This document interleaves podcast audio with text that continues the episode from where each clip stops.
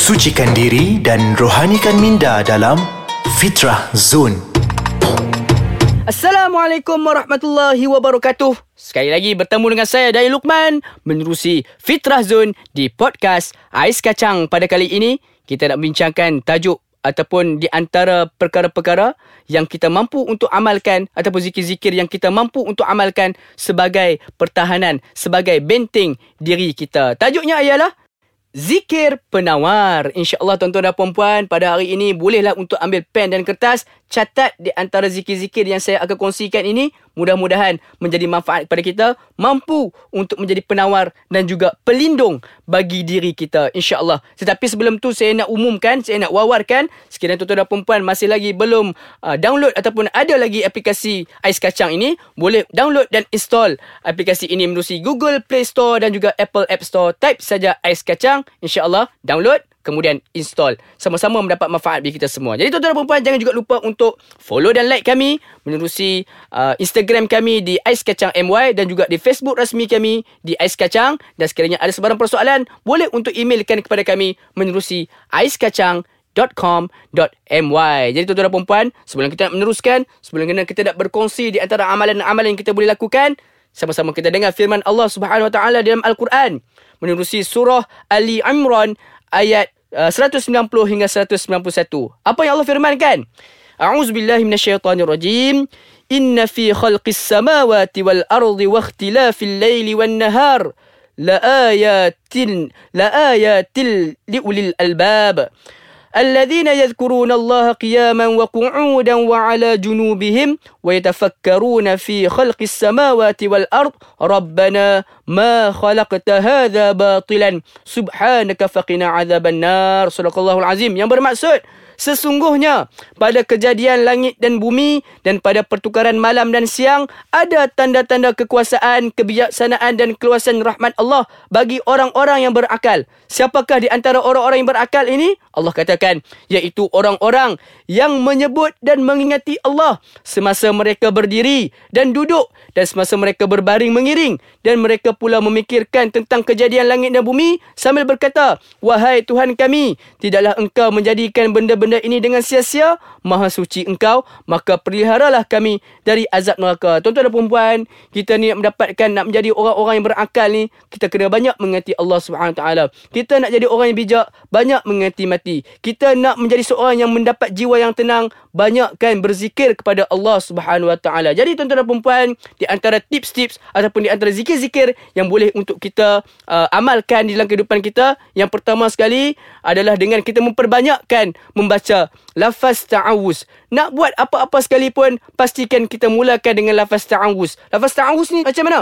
A'udzu billahi minasyaitonir rajim. Yang bermaksud sesungguhnya aku memohon perlindungan daripadamu ya Allah daripada uh, daripada syaitan-syaitan yang direjam. Uh, maka kita minta perlindungan kepada Allah daripada syaitan-syaitan. Sebab apa? Dalam firman Allah juga menyebut. Dan jika syaitan mengganggumu dengan satu gangguan, maka mohonlah perlindungan kepada Allah. Sesungguhnya dialah yang maha mendengar lagi maha mengetahui. Daripada surah Al-Fussilat ayat 36.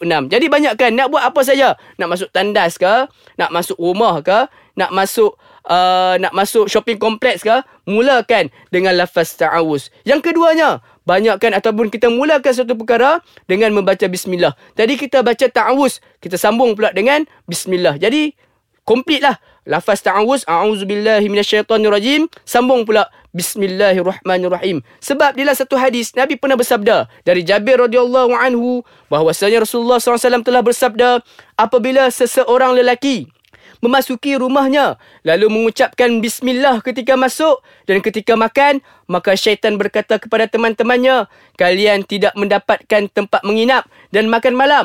Namun apabila dia masuk rumahnya dan tidak mengucapkan bismillah maka syaitan berkata kalian mendapatkan tempat untuk menginap. Lalu apabila dia tidak mengucapkan pula bismillah ketika makannya maka syaitan pun berkata kalian telah mendapatkan tempat menginap dan juga makanan. Ma, jadi tuan-tuan dan puan ini adalah hadis riwayat Muslim. Jadi kadang-kadang ni tuan-tuan dan puan bila kita masuk dalam rumah kita ni, kita rasa macam ada benda yang follow kita masuk rumah. Contohnya bila kita tidur ni kita rasa ada macam benda melintas kat depan kita. Jadi sebenarnya kadang-kadang mungkin kita kena check balik diri kita. Kita masuk rumah tadi kita baca bismillah ke tidak? Kalau kita tidak baca bismillah, mungkin itulah menyebabkan ada benda-benda, ada anasir-anasir jahat, ada syaitan yang ikut kita sama-sama masuk ke dalam rumah kita. Jadi lepas ni, sebelum masuk rumah, duduk dekat depan pintu rumah tu, bacalah bismillahirrahmanirrahim. Jadi itu adalah dua uh, zikir ataupun dua benda yang kita boleh amalkan dalam kehidupan kita untuk lindungi kita daripada segala hasutan syaitan dan sebagainya.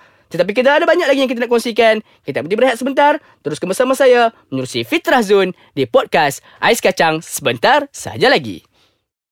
Alhamdulillah. Bersama lagi dengan saya Dain Lukman menerusi Fitrah Zone di podcast Ais Kacang. Hari ini kita membincangkan di antara cara-cara untuk kita membentengi diri kita daripada segala masalah, daripada segala kemudaratan. Jadi yang pertama tadi sebelum kita berhenti berehat, saya telah pun kongsikan dua yang pertama di antaranya mengamalkan lafaz ta'awuz, a'udzubillahi minasyaitonirrajim dan juga kita memulakan satu perkara itu dengan membaca bismillahirrahmanirrahim. Dengan mengamalkan dua ini insya-Allah Allah akan lindungi kita daripada sebarang gangguan, daripada sebarang gangguan tak kisahlah gangguan syaitan mahupun gangguan manusia-manusia yang memiliki hati yang busuk untuk mengganggu kita. Jadi insya-Allah tuan-tuan dan puan-puan, kita teruskan dengan tips yang ketiga untuk kita bentengi diri kita. Tips yang ketiga adalah dengan sentiasa mengamalkan uh, al-muawwizatain iaitu membaca al-muawwizatain dalam hadis menyebut tentang surah An-Nas dan juga surah Al-Falaq. Surah An-Nas ni macam mana?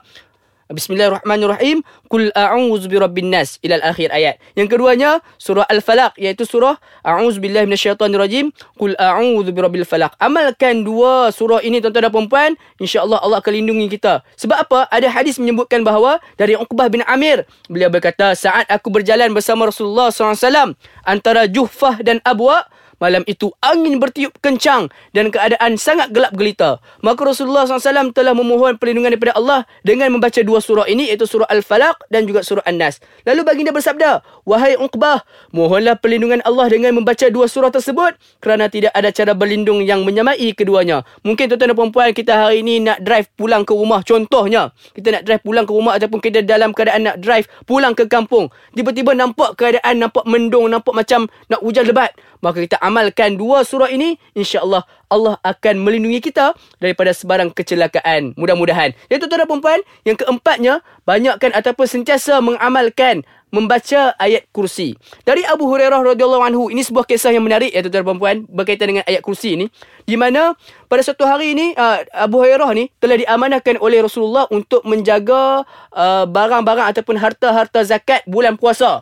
Pada suatu malam ni tiba-tiba datanglah seorang lelaki yang telah mencuri makanan di rumah Abu Hurairah. Lalu Abu Hurairah pun menangkap lelaki tersebut dan dia kata dia nak bawa jumpa lelaki tersebut berjumpa dengan Rasulullah SAW.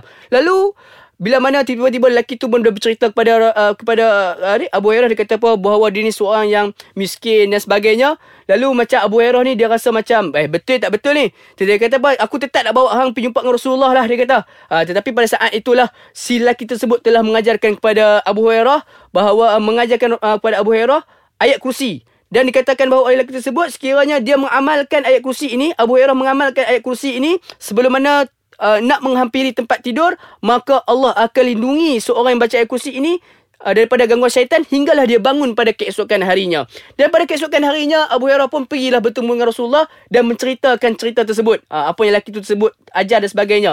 Lalu baginda bersabda, sesungguhnya dia lelaki tersebut berkata benar kepadamu dalam hal ini sedangkan dia adalah seorang pendusta maksud dia lelaki tadi tu sebenarnya seorang pendusta sebab apa Rasulullah kata sebenarnya lelaki semalam yang curi makanan kau tu sebenarnya itu adalah syaitan ah nak katakan menariknya syaitan yang ajak kepada uh, kepada Abu Hurairah ni amalkan ayat kursi dan lindungi dia daripada segala gangguan syaitan ni ah jadi kita ni tuan-tuan dan puan kalau syaitan pun tahu ayat kursi ni sebenarnya bahaya untuk depa dan dia ajarkan pula kepada kepada sahabat maka kita tuan-tuan dan puan tuan perlulah sentiasa mengamalkan sebelum mana kita nak tidur. InsyaAllah tak ada dah kes-kes kena tindih dengan jin lah.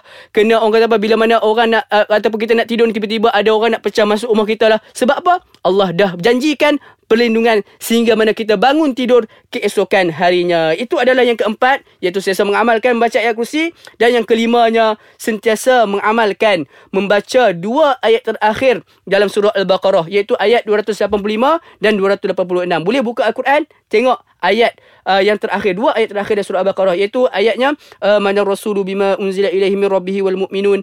Hingga akhir ayat uh, dan masuk juga dengan ayat la yukallifullah sehingga habis ayat tu sebab apa? Rasulullah SAW pernah bersabda daripada uh, hadis daripada Abu Mas'ud uh, Al-Badri radhiyallahu anhu barang siapa yang baca dua ayat terakhir surah Al-Baqarah di suatu malam maka itu telah mencukupkannya dengan segala perkara. Maksud di sini cukupnya tu adalah Allah dah lindungi, Allah beri perlindungan, Allah tetapkan dia dalam hidayah, Allah dah berikan kecukupan rezeki bagi dia. InsyaAllah, mudah-mudahan dengan lima tips yang saya kongsikan pada hari ini membawa manfaat kepada kita untuk kita membentengi diri kita daripada sebarang hasutan, daripada sebarang kemudaratan yang mampu untuk menimpa ke atas diri kita. Mudah-mudahan kita bertemu lagi insyaAllah di dalam segmen yang akan datang menerusi Fitrah Zone di podcast Ais Kacang. Saya Dan Lukman. Assalamualaikum warahmatullahi wabarakatuh.